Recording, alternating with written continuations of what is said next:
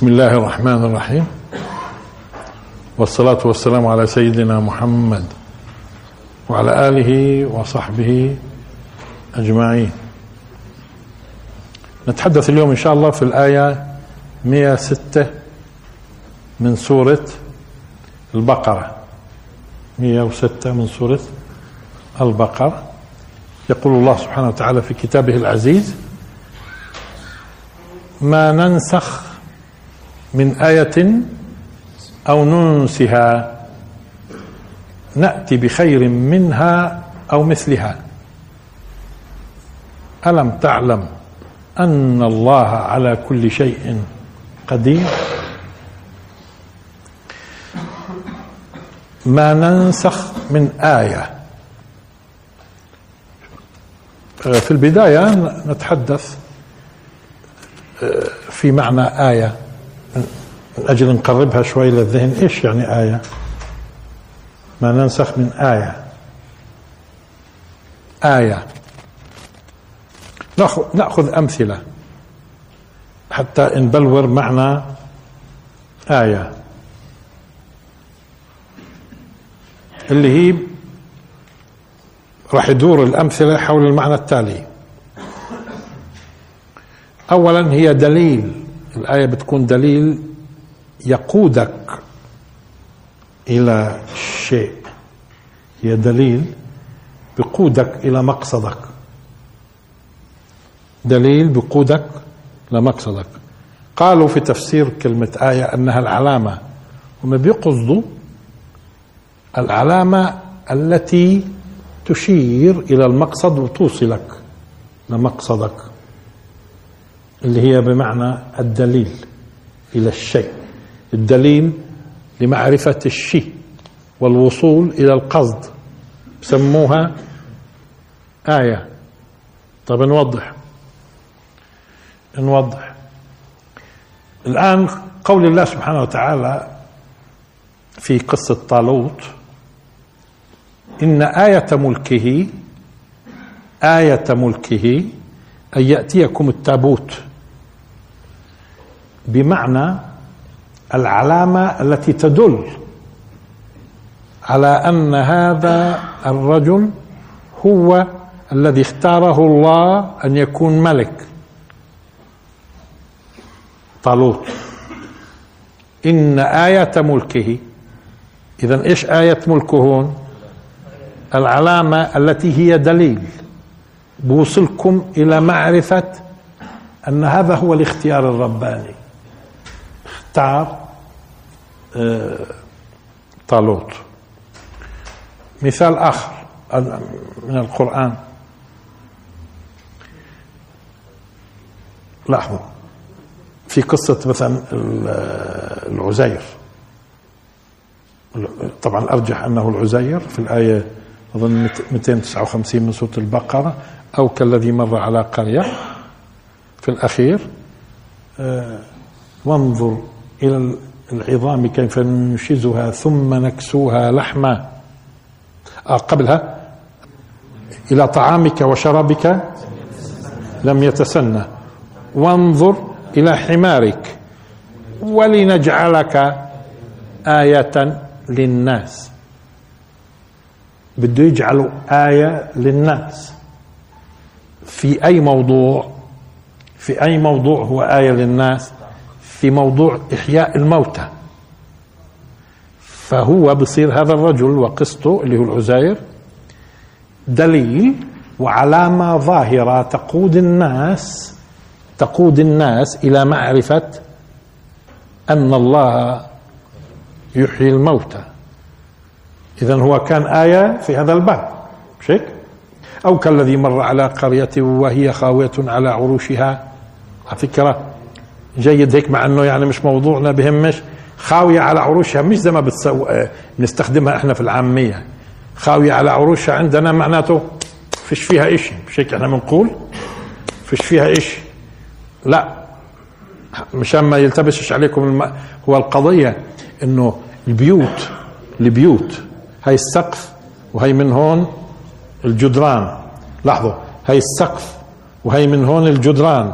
لما السقف بينزل لما السقف بينزل والجدران بتخوي عليه بهذا الشكل مش مش مرات بنقول بخوي؟ اذا اذا إيش يعني خاوي على العروش لأنه العروش هي السقوف. وخاوية على عروشها يعني السقف نازل والأطراف مالها مش هيك بتكون عادة؟ والأطراف نازلة على السقف. فهي خاوية على عروشها. أو كالذي مر على قرية وهي خاوية على عروشها قال أن يحيي هذه الله بعد موتها فأماته الله مئة عام ثم بعثه. قال كم لبست؟ قال لبست يوما أو بعض يوم. قال بل لبست مئة عام. فانظر إلى طعامك وشرابك لم يتسنه وانظر إلى حمارك. ولنجعلك آية للناس. بعدين الآية. إذا معناته آية للناس اللي هو علامة ودليل موصل إلى معرفة أن الله سبحانه وتعالى يحيي الموتى. طيب كون الله سبحانه وتعالى جعل جعل مريم آه، وامه آه، عفوا آه، مريم والمسيح المسيح وأمه آية للناس. مش جعلهم آية؟ طب على فكرة هم آية ولا آيتين؟ هم المسيح عليه السلام وأمه آية ولا آيتين؟ قصدي آية ولا آيتين. طيب هو قال القرآن آية. لأنه موضوع المسيح وكيف ولدته أمه يعني امرأة ليس لها زوج ولدت ولد ليس له أب. فهم آية واحدة. لأنه الموضوع واحد. امرأة ملهاش زوج. ولد ولد بدون أب. من امرأة ليس لها آية مش آيتين.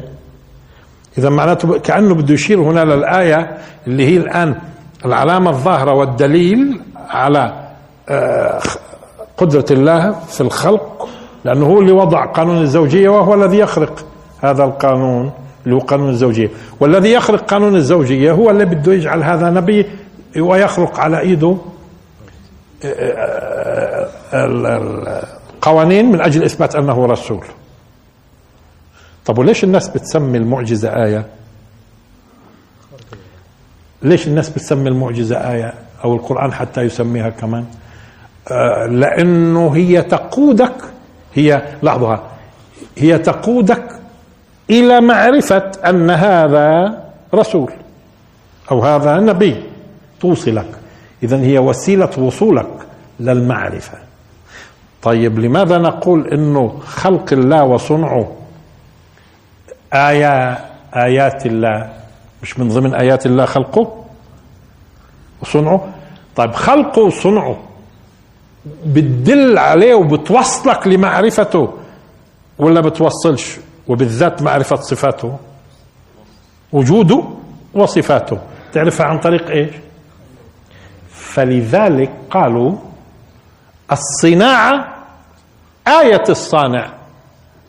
الصناعة آية الصانع. إيش يعني الصناعة؟ آية الصانع. الصناعة هي العلامة التي تدلك على الصانع متقن مش متقن؟ مش تفاصيل طويلة. ممكن تأخذ صفات الصانع من خلال إيش؟ المصنوع فالصناعة آية الصانع. ولذلك كل ما هو مبثوث في الكون كل ما هو مبثوث في الكون من خلق بديع هذه آيات الصانع. إيش يعني آياته؟ العلامات الظاهرة التي تدل على الخالق وجوده وصفاته. وجوده وصفاته. طب والآيات القرآنية؟ والآيات القرآنية اللي هو مقسم القرآن سور وآيات أيوة. هي الآيات القرآنية أولا. باعتبار أن القرآن يختلف عن باقي الكتب السابقة أنه معجزة بذاته معجزة في بذات. يعني مثلا التوراة لم تكن معجزة هي كان المعجزة خارج التوراة. معجزة موسى عليه السلام. معجزة عيسى مش الإنجيل بس معجزة محمد صلى الله عليه وسلم القرآن. فالآيات القرآنية اولا اولا هي دليل ظاهر علامة ظاهرة تدل على أن هذا الكلام من عند الله أي واحد. فسميت آية. اثنين. الآيات القرآنية هي علامات وأمارات مثلا على الحكم الشرعي. هي تدلك على الحكم الشرعي. هي تدلك على الحكم في عالم الاجتماع. تدلك على الحكم في عالم الاقتصاد تدلك على الحكم في عالم السياسة تدلك على إذا معناته إذا بتلاحظوا كيف عم تتبلور بهذا الشكل الآن معنى آية. وكلمة آية مفرد مفرد في القرآن الكريم على ما يبدو نظرنا مع بعض الأخوة في في في كلمة آية مفردة طبعا وردت كثير. مفردة لم ترد إلا مرة واحدة. مع أنها وردت كثير. أظن يعني ما كانش الاستقراء كامل بالنسبة بس يبدو صحيح. إنه لم ترد كلمة آية مع أنها وردت كثير مفردة بتعني الآية القرآنية إلا مرة واحدة. تعني الآية القرآنية إلا مرة واحدة. أكثر ما ورد في القرآن آيات بالجمع لتدل على الآيات القرآنية. أما آية مفردة آه، مرة واحدة فقط من مرات كثيرة التي تعني الآية القرآنية. آه، أول أول آية ورد فيها كلمة آية مفردة هي هي اللي نتحدث فيها اليوم. كلمة آية مفردة. أول في ترتيب المصحف أول آية آه، فيها كلمة آية اللي هي الآية 106 إذا هي اعتبار أنها علامات ودلائل ووسائط توصلك إلى معرفة الله وأن هذا هو الرسول. وعلامات ودلائل ووسائط توصلك لمعرفة الأحكام الشرعية أو غيره. ومن هون إذا بتلاحظوا من خلال الكلام هذا كله إذا في آيات تشريعية وفي آيات تكوينية كونية. فصنع الله آيات. والمعجزات التي أنزلها على الرسل آيات. وجمل القرآن الكريم المفصلة آيات. تمام؟ وعيسى ابن مريم آية. هو أمه وقصة العزير آية مش هيك؟ وحتى لما كان الله سبحانه وتعالى بده ينزل عقوبة بأمة من الأمم وكان يرسل عليهم آه، علامات بتقولهم وبتدلهم إنه ديروا بالكم اقترب العذاب وما نرسل بالآيات إلا تخويفا. ففي هناك إذا كان في البداية يعطيهم علامات ودلائل وآيات تؤشر أن العقوبة اقتربت فيتوصلوا منها. فاللي عنده عقل بتوصل وبيعرف شو وراء هذا الكلام. شو بيعرف وراء هذا الكلام. يعني مثلا لما ضربت مصر أكثر من مرة ضربت مصر أكثر من مرة بمصائب قبل ما الله سبحانه وتعالى إيه، يغرق فرعون وجنوده. أرسل عليهم الجراد بطريقة تلفت انتباههم أنه هذا لا يعقل أن يكون بشكل شيء طبيعي. هذا واضح مش طبيعي. الكمل الدم الضفادع إلى درجة إنهم أيقنوا إنه هذا هذا فعلا القضية لها علاقة بموسى عليه السلام فطلبوا منه إنه يدعو الله يرفع هذا وإذا رفعه راح يامنوا لأنه هذه أجت آيات في تسع إيش؟ في تسع آيات إلى فرعون وملئه مش هيك؟ آه في تسع آيات. إذا هي كانت علامة برضو من ضمنها علامات فيها تدل على أنه رسول ومن ضمن العلامات الدالة اللي بتأشر إنه إنه في حالة استمرارهم وين راح يوصل فيهم الأمر زي لما تشوف واحد غضب وبدأ بده يتحرك بيكون هذا آية إيش؟ إنه بده. علامة بس غالبا بتكون الآية العلامة الظاهرة اللي هي دليل يقودك إلى معرفة الشيء هذا بيكون بهذا الشكل إن شاء الله بلورنا مفهوم آية. ليش؟ لأنه ممكن تلاحظوا اختلاف مدلول آية من في القرآن الكريم عدة مرات لكن بتكتشف في النهاية أنه لا أنه مدلولها واحد. على اعتبار أنها العلامة الظاهرة الدالة وتوصلك إلى المقصود وتوصلك إلى المقصود. طيب الآن يقول الله سبحانه وتعالى ما ننسخ من آية أو ننسها نأتي بخير منها أو مثلها. نشوف. قبل هيك نقرأ الآية اللي قبلها الآية 105 آية 105 مشان نضعكم في السياق. ما يود الذين كفروا من أهل الكتاب ولا المشركين أن ينزل عليكم من خير من ربكم. والله يختص برحمته من يشاء والله ذو الفضل العظيم. الكلام السابق عن أهل الكتاب في السياق في السياق عن أهل الكتاب. والآية اللي في السياق تأتي قبل مباشرة ما يود الذين كفروا من أهل الكتاب ولا المشركين أن ينزل عليكم. هون شوية صغيرة برضو جيد في التفسير إنه نلفت انتباهكم. مرات بيلتبس الأمر على بعض أهل التفسير وهذا لاحظته كثير وخصوصا من بعض المعاصرين مش عم بيستوعبوا. طب ما هم أهل الكتاب مشركين. فزعم البعض وبتجدوها في كتب التفسير إنه تعبير مشركين يقصد فيه مشركي العرب. وهذا غير صحيح. هذا غير صحيح. لأن الله سبحانه وتعالى لما تحدث عن المسيح عن النصارى مثلا وإنهم بيقولوا إنه المسيح ابن الله في الأخير شو بختم بقول تعال فتعالى الله عما يشركون. إذا مشركين ولا لا؟ مشركين. ليش عم بفهموها إنه أهل الكتاب شيء والمشركين شيء؟ لاحظوا التعبير. لم يكن الذين كفروا من أهل الكتاب والمشركين. إيه؟ هي معناته أهل الكتاب بيختلفوا عن المشركين. طب طب ما هو الله نص إنه أهل الكتاب مشركين. إيه طب لاحظوا لم يكن الذين كفروا من أهل الكتاب اذا هم كفروا من أهل الكتاب بس مش مشركين. هيك يتصور بعض. في في شرك أكثر من إنك تقول المسيح ابن الله وتعبده أو يقولوا هو الله كمان. فتعالى الله عما يشركون.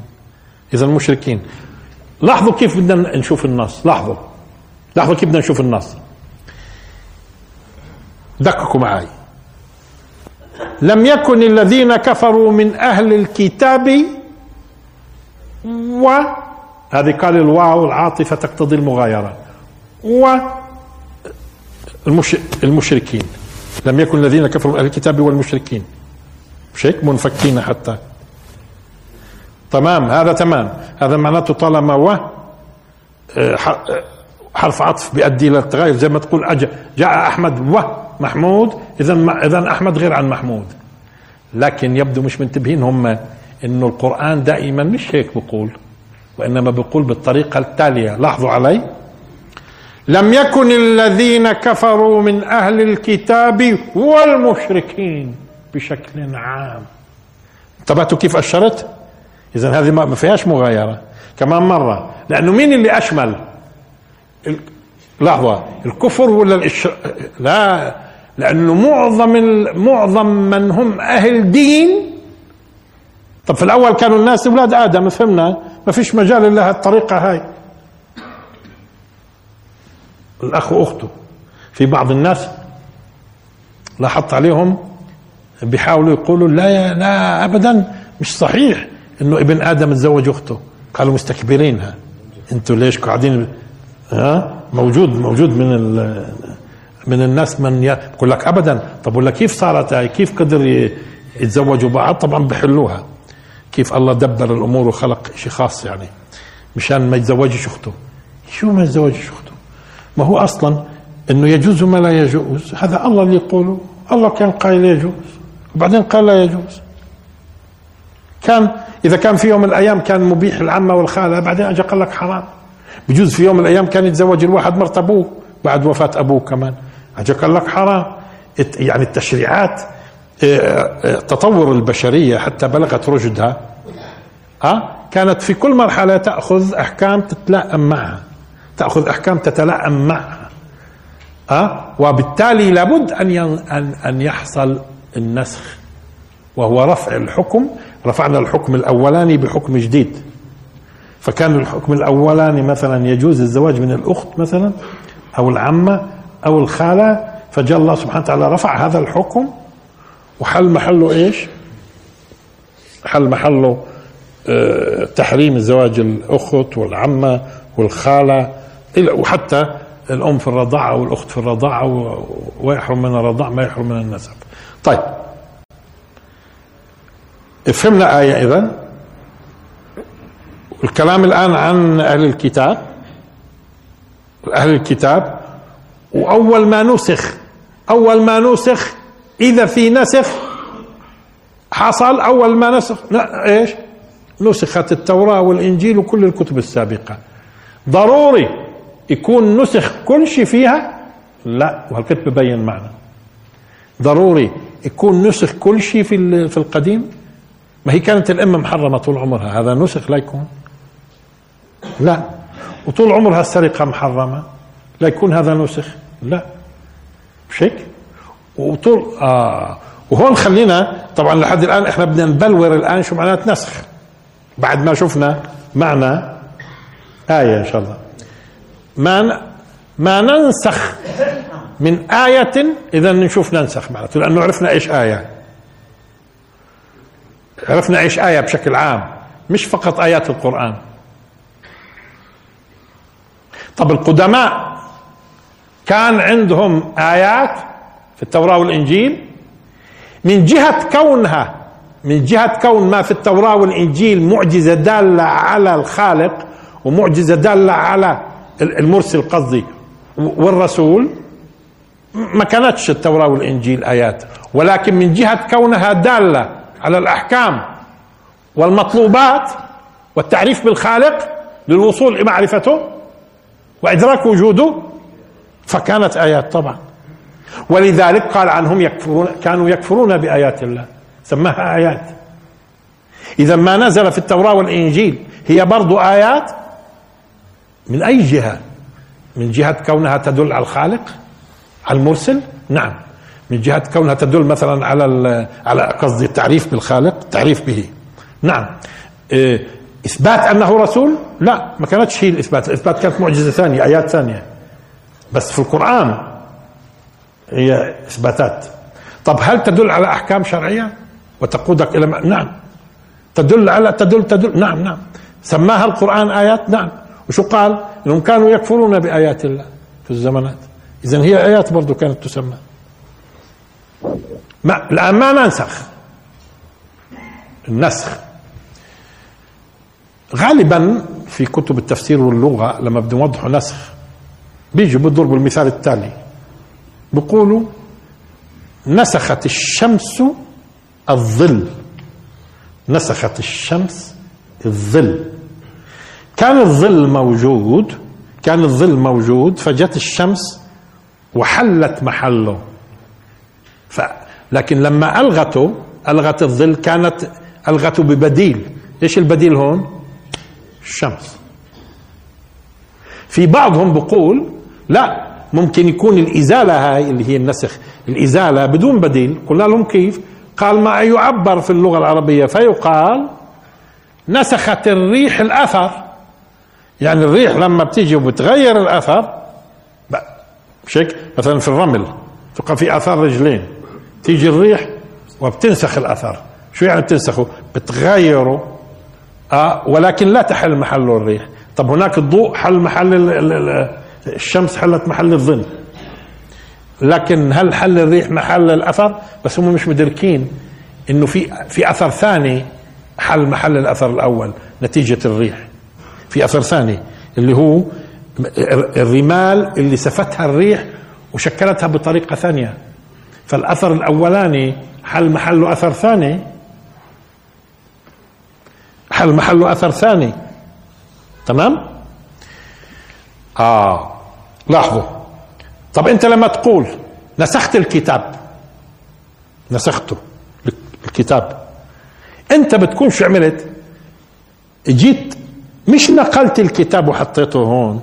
هم بيقولوا من معاني النسخ النقل. لا انت ما عم تنقل شيء. اللي موجود هون في الكتاب بضل محله. بس انت شو بتعمل؟ مثيله.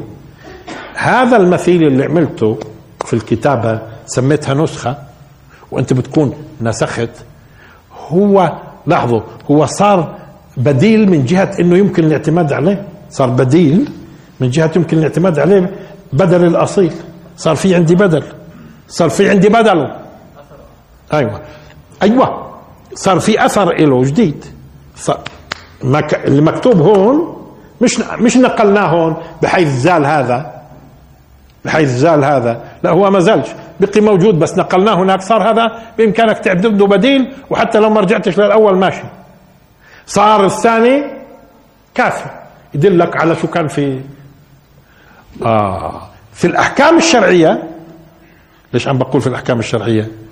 لأنه جيد بدنا نميز الآن بين العقيدة والشريعة. العقيدة والشريعة. كل ما هو أخبار فهو عقيدة. كل ما هو أخبار فهو عقيدة. شو معنى؟ الله واحد خبر ولا طلب؟ الله واحد خبر ولا طلب؟ خبر. اذا عقيدة. محمد رسول خبر ولا طلب؟ خبر. اذا عقيدة. هناك يوم آخر. خبر ولا طلب؟ خبر. اذا عقيدة. لا تسرق. طلب. اذا شريعة. لا تقتل. طلب. شريعة. صلي. طلب. شريعة. فالجانب في الدين تجدوه جنبين. أخبار وهي عقائد. وطلبات وهي شرائع وهي شرائع. طبعا مش بس طلبات في أكثر من طلبات بس اليوم بديش أفصل في موضوع مفهوم شريعة بس بدي أقرب شوية المسألة. الأخبار إذا كانت صادقة لا تنسخ. لأنه شو بدك تقول؟ يعني بدك تيجي تقول عام 1970 عاصمة مصر القاهرة هذا خبر لا يتغير إذا صحيح إذا صحيح. شو بده يتغير فيه؟ شوفوا الحيثية. عام 1970 عاصمة مصر القاهرة. الخبر هذا إما أن يكون صحيح أو غير صحيح. إذا كان صحيح في مجال يتغير عبر الأزمان؟ انتسخ هذا؟ انتسخش إحنا ممكن نغير العاصمة فتصير في عام 2020 إسكندرية هذا موضوع ثاني. أما أنا بقول القاهرة سنة عاصمة مصر سنة 1970 القاهرة. خبر صادق صادق. ممكن يتغير؟ طيب لما يكون الله واحد بتغير هذا الكلام؟ لا يمكن أن يتغير. طب وإذا كان وجدنا الأديان مختلف بين الأخبار؟ إذا اختلفت الأخبار في الأديان شو معنى هالكلام؟ معناته في غلط في حدا متدخل في تحريف في التف... في في في إذا كان عندي عدة أخبار معناته ممكن كلها كلها تكون غلط وممكن كلها تكون ولكن ممكن بيكون فيها واحد صحيح والباقي خطأ ممكن. لاحظوا. وبالتالي اذا كل ما هو أخبار في الدين فهو عقيدة. وهون خليني بهمش أوضح قضية. في ناس بظنوا بظنوا إنه العقيدة هي الأركان. يعني الإيمان بالله وملائكته كتبه ورسله اليوم الآخر. لذلك بتجدوا اللي بيكتبوا في العقائد دائما. كتب العقائد بيكتبوا فيها إيش؟ تفتح تفتح تشوف الفهرس وإذا به. الإيمان بالله واليوم الآخر بالإيمان بالله ملائكته كتبه ورسله اليوم الآخر القضاء والقدر وخلصنا. هاي هي العقيدة. هذه هي العقيدة. ليش أنت بتعتقدش إنه السرقة حرام؟ هذه عقيدة ولا مش عقيدة؟ بتعتقدش إنه الزكاة فرض؟ هذا عقيدة ولا مش عقيدة؟ آه ولذلك في منهم حاول يميز قال بين عقيدة وحكم شرعي. لا يوجد حكم شرعي إلا وفيه جانب عقائدي. أوضح. لا يوجد حكم شرعي إلا فيه جانب عقائدي. أوضح. لما يجي يقول لك السرقة حرام هذه من ضمن أمرين. السرقة حرام من ضمن أمرين. الأمر الأول إخبار وبالتالي هذه عقيدة. فأنت تعتقد كمسلم أن السرقة حرام. اثنين فيها طلب. كلمة آه، جملة السرقة حرام فيها طلب. شو هو الطلب. لا تسرق فهي شريعة. فيش حكم شرعي إلا له جانب عقائدي فيش إيش؟ أما أنا عم بقول طلب ليش؟ لأنه طلب بيكون أمر أو نهي. أه، شيخ أنا بقول طلب لأنه الطلب بيكون أمر أو نهي. عشان هيك بقول طلب. ما قلتش أمر ولا نهي. لأنه لما بطلب منه ما يفعلش هذا اسمه نهي. لما بطلب منه يفعل هذا اسمه أمر. انتبهت يا شيخ؟ آه. إذا عم, عم هيك بقول طلب. لأنه الطلب بتضمن أمر ونهي. وفي شيء ثاني كمان في الأحكام الشرعية مش وقته. إذا بس بدي أوضح إنه إنه مفهوم عقيدة اللي بيرسخوه في أذهاننا. لا كل شيء عقيدة كل حكم شرعي فيه جانب. الصلاة فرض. هذا خبر وطلب. هذا خبر وطلب. الصلاة فرض. خبر وطلب. بخبرك إنه مفروض. فمن أنكر فرضية الصلاة كفر. دليل على أنه عقيدة. ومن لم يصلي عصى مثلا. لأنه من أنكر فرضية الصلاة مس العقيدة. ومن لم يصلي مس الشريعة. اللي هي لأنه معنات الصلاة فرض يعني معناتها صلي. فهي جنبين. إخبار خبر وطلب. فمن أنكر فرضية الصلاة كفر لأنه أنكر عقيدة. ومن لم يصلي عصى عصى وفسق طالما أنه يعتقد بأنه الصلاة فرض. يعتقد. شوفوا يعتقد أنه صلاه فرض ما كفرناهوش. طيب ولا شو القصة إذا؟ ليش عم بيقولوا كتب العقيدة؟ آه هذه كتب تكتب أركان العقيدة. أركان العقيدة. آه آه. طب بعضهم شو بقول بقول طب ما هو مثلا تحريم الذهب على الرجال لبسه إيه، مش مية بالمية يعني هذا بسموه حديث أحد. يعني تقدرش تقول مية بالمية. خمسة وتسعين في المية إنه الرسول قال مثلا. فكيف بتسميه عقيدة؟ لأنهم بتوهموا إنه لا تسمى عقيدة إلا لما تكون مية بالمية. لا مش صحيح. في عقائد مية بالمية منكرها كافر وفي عقائد منكرها مش كافر. إذا مش صحيح. كلمة عقيدة بتعني دائما مية بالمية. أنا اعتقادي أن الصلاة فرض زي اعتقادي أن الذهب حرام على الرجال بنفس المستوى؟ لا. التنتين عقيدة. بس في عقيدة منكرها كافر وعقيدة منكرها غير كافر. طب ليش منكرها غير كافر؟ لأنها بتكون ثبتت بأدلة مش قطعية. بس عقيدة. فبالتالي لازم نغير من من إيش مفهوم عقيدة.